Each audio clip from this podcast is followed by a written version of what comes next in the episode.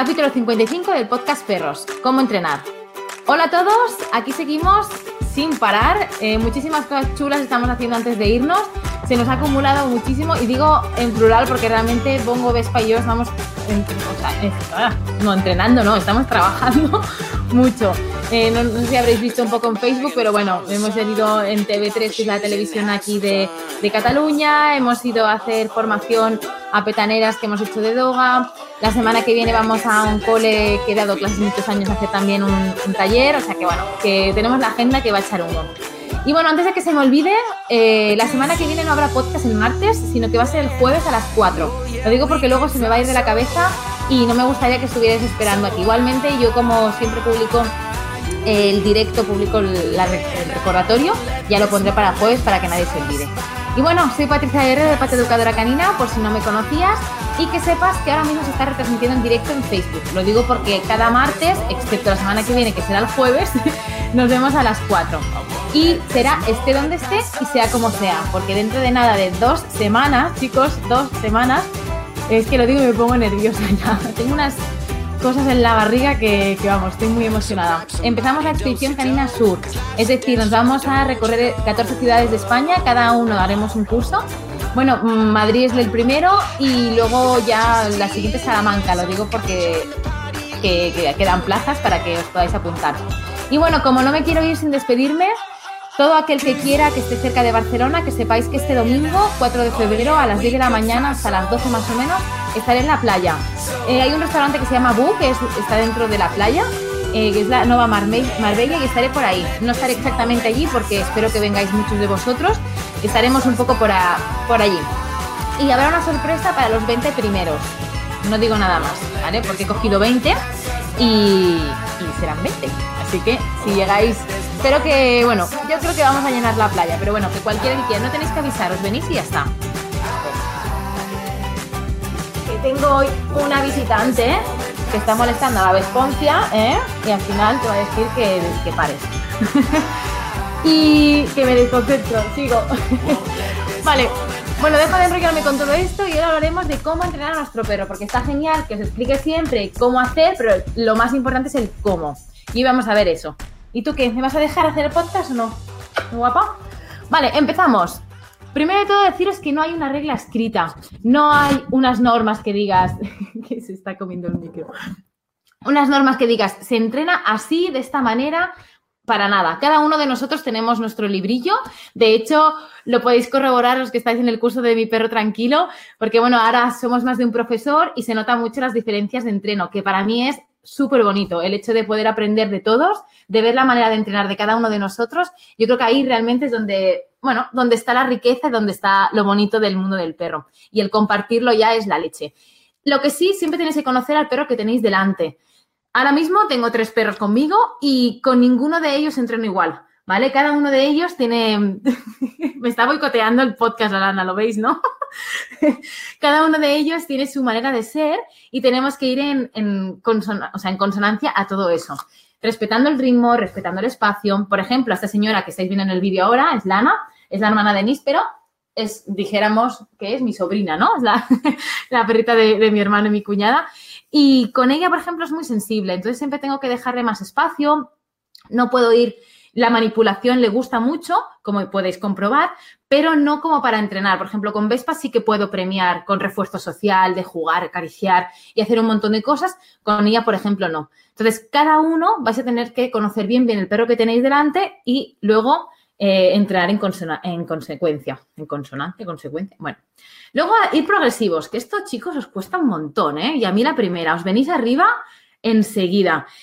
Eh, tenéis que ir paso a paso, o sea, empezamos por el principio, asentamos bases y luego poco a poco vamos complicando. Sobre todo las primeras fases es muy importante premiar mucho y dejar las cosas muy fáciles para que realmente eh, luego podamos ir avanzando. Ahora luego os hablaré de una cosa que yo le llamo el efecto soufflé, pero, pero bueno, ahora luego os lo explico.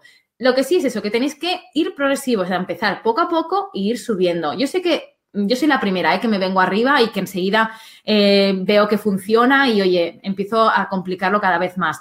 Pero esto lo único que provoca es que uno, el perro se frustre, que no entiende bien bien lo que está diciendo y que nosotros también, porque al final e, es muy frustrante el hecho de, que tu perro no te responda y que no entienda bien bien lo que le dices. O sea, al final aquí es una cuestión de comunicación, nada más. Tú tienes que hacerte entender para tu perro sin lenguaje humano, o sea, todo el lenguaje canino. Y el tiempo no se recupera, es decir, si hoy no he entrenado nada, no voy a entrenar mañana el doble. O esta semana, no, es que esta semana está súper liado, he entrenado muy poco, la semana que viene me pongo a tope y cada día voy a hacer tres horas. Pues no, no funciona así. Los perros tienen un tiempo muy limitado.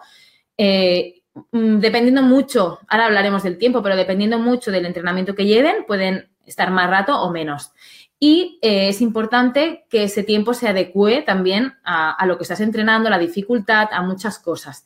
Así que no os flipéis, no os vengáis arriba, intentar eso, eh, hacer sesiones cortas, progresivo y realmente ir adaptando al ritmo de vuestro perro. Luego organizar las sesiones. Mm, yo, o sea, es muy chulo improvisar. De hecho, yo soy, vamos, yo improviso prácticamente siempre cuando estoy entrenando, pero eh, improviso ahora. Cuando estoy enseñando algo nuevo, eh, es importante tener un croquis de lo que quiero entrenar y cómo lo quiero entrenar. Porque luego cuando tienes al perro delante, como os decía antes, el tiempo es muy limitado. Y si en ese tiempo tengo que estar pensando qué narices hago con mi perro, pues se pasa el tiempo. Mi perro se frustra, yo también, y al final es un rollo. Entonces, cuando vamos a entrenar, tenemos que tener bien estructurada nuestra sesión de entreno. Yo, por ejemplo, los que venís conmigo a los presenciales, sabéis que siempre voy con posits, porque aquí donde me veis, aunque soy muy online, me encantan eh, pues la papelería, los posits y siempre que voy a las clases, yo, aunque luego en clase improviso muchísimo y muchas veces no sigo para nada el guion que me he preparado, yo siempre me preparo la clase. Eh, tengo nada en un posit, pongo lo que los ejercicios que voy a hacer. a veces incluso como mis cursos son de muy pocos perros, con cada perro me pongo qué ejercicio quiero hacer. Pero luego las circunstancias son otras. A lo mejor llegamos y de repente hay un montón de monopatines. Pues la clase se va a tomar por saco y hacemos otra cosa. Pero yo tengo preparado lo que voy a hacer. Y eso es lo que tenéis que hacer, sobre todo cuando enseñáis cosas nuevas. Luego ya cuando nuestro perro ya tiene un montón de cosas y entonces ya podemos improvisar, es decir, voy por la calle, te siento, ahora te tumbo, ahora se me ocurre que te pido que te pongas detrás mío o que te pongas al lado, pero eso ya viene con el tiempo. Luego los premios. Todos vais con, pensáis que el premio solo puede ser comestible y para nada. Hay muchos tipos de premio. De hecho, hay muchos perros que les motiva mucho más el refuerzo con juguete o incluso las caricias que la comida. Lo que tenéis que buscar siempre es qué motiva a tu perro. Como hemos dicho antes, cada perro es un mundo y tenemos que buscar qué le motiva. Yo siempre pongo el ejemplo, que seguro que me habéis oído decirlo, con Níspero cuando entrenaba al olfato lo hacía con unas semillas de los árboles, porque es que al tío no le motivaba nada más, ni pelota, ni juguete, ni nada las semillas. Pues nada, lo hacemos con las semillas. Y con eso, pues con todo. Realmente tenemos que ver qué motiva al perro que tenemos delante. Y luego el tiempo, que aquí también mm, todo el mundo es la pregunta estrella. ¿Y cuánto tiempo tengo que estar? Porque yo voy muy ocupado. pues deciros que el tiempo de entreno eh, es poco. O sea, estamos hablando de que perros muy experimentados pueden estar media hora, una hora, pero os digo, descansando, haciendo. O sea, realmente estamos hablando de 10 minutos entrenando entre una cosa y la otra. Pero os digo, yo no, me gusta hablar de tiempo porque es que depende del perro y depende de las circunstancias. Por ejemplo, cuando hace viento, es las peores circunstancias, o sea, las peores meteorologías el viento para entrenar con los perros, porque realmente se ponen muy nerviosos y se nota muchísimo. De hecho, los días que hace viento y hacemos clase, ¡fua! están un poco alterados. Luego, por ejemplo, la lluvia, si el perro no está acostumbrado a la lluvia, eh, el calor, el calor bueno, ya lo sabéis, aplatana muchísimo. Entonces, realmente es, es una historia el hecho de que haga calor para entrenar. Entonces, eso tenemos que tener en cuenta. Así que yo os diría que no hay un tiempo estipulado, que depende de, tu perro y sobre todo darte cuenta de cuándo está cansado. Por ejemplo, yo cuando os grabo los vídeos de los cursos o los posts o lo que sea, yo sé que con Bongo y Vespa como máximo puedo estar dos horas, pero no dos horas entrenando todo el rato, sino dos horas entre que llego al sitio, pongo el trípode, estoy con Patri organizando la sesión, no sé qué, me graba tal, eh, un juego, no sé qué, a las dos horas están muertos. ¿Vale? Y a lo mejor han entrenado 20 minutos, que son los vídeos que luego veis colgados.